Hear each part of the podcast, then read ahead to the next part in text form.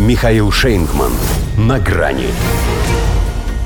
Пошли до ледяного ветру. Финляндия впервые возглавила учение НАТО. Здравствуйте.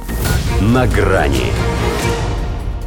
Пока не случилось. По требованию Минюста власти Финляндии отступили от планов закрыть в ночь на 22 ноября оставшиеся 4 КПП на границе с Россией. Но это отступление лирическое, якобы продиктованное заботой о переселенцах из третьих стран. Как заявили ястребы в правительстве, они внесут формальные правки, чтобы ни один правозащитный комар носа не подточил, и продолжат гнуть сюжетную линию на полный разрыв с Москвой. Иначе нельзя. Они же теперь в НАТО.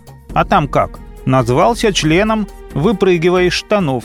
Да, непотребно, глупо, потешно и на морозе не камильфо, зато сразу видно, эти, если им прикажут, землю грызть будут. Грызть, может, и не прикажут, а вот отдать придется. Поговаривает, что проект соглашения о военном сотрудничестве с УОМИ и США предписывает финнам именно это – превращение своей страны в антироссийский плацдарм со всеми вытекающими отсюда издержками, местами, переходящими в потерю суверенитета. Потому что чужие на американских базах не ходят, даже если сами они местные. Причем тут мигранты, возникает вопрос. Правильно, ни при чем. Это просто повод.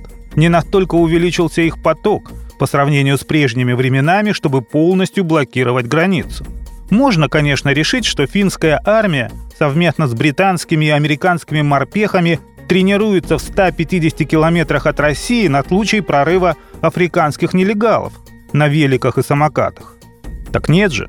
Сами признают, что десант отрабатывает маскировку в тылу противника, тайное патрулирование и вызов ударов корабельной артиллерии. И вообще это лишь сухопутная часть масштабных учений Альянса на Балтийском море – «Ледяные ветры-23». 4000 военнослужащих на 30 боевых кораблях до 1 декабря будут думать, что это они делают здесь погоду.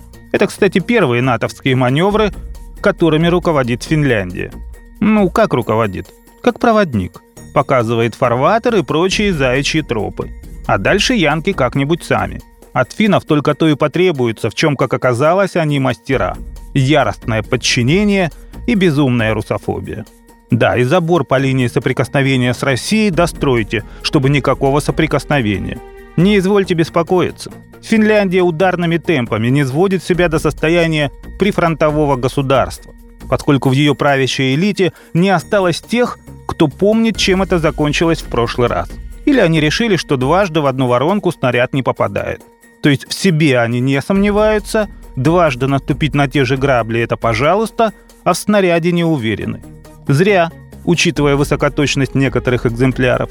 Хотя Сармат, да, ему повторяться не надо, сразу все превратит в одну сплошную воронку. Впрочем, есть для финнов и хорошая новость.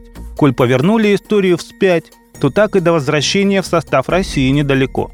Пусть генерал-губернаторством, но полномочия ведь тогда были мечта. Тем более, что теперь им даже таких не оставили. До свидания на грани с Михаилом Шейнгманом.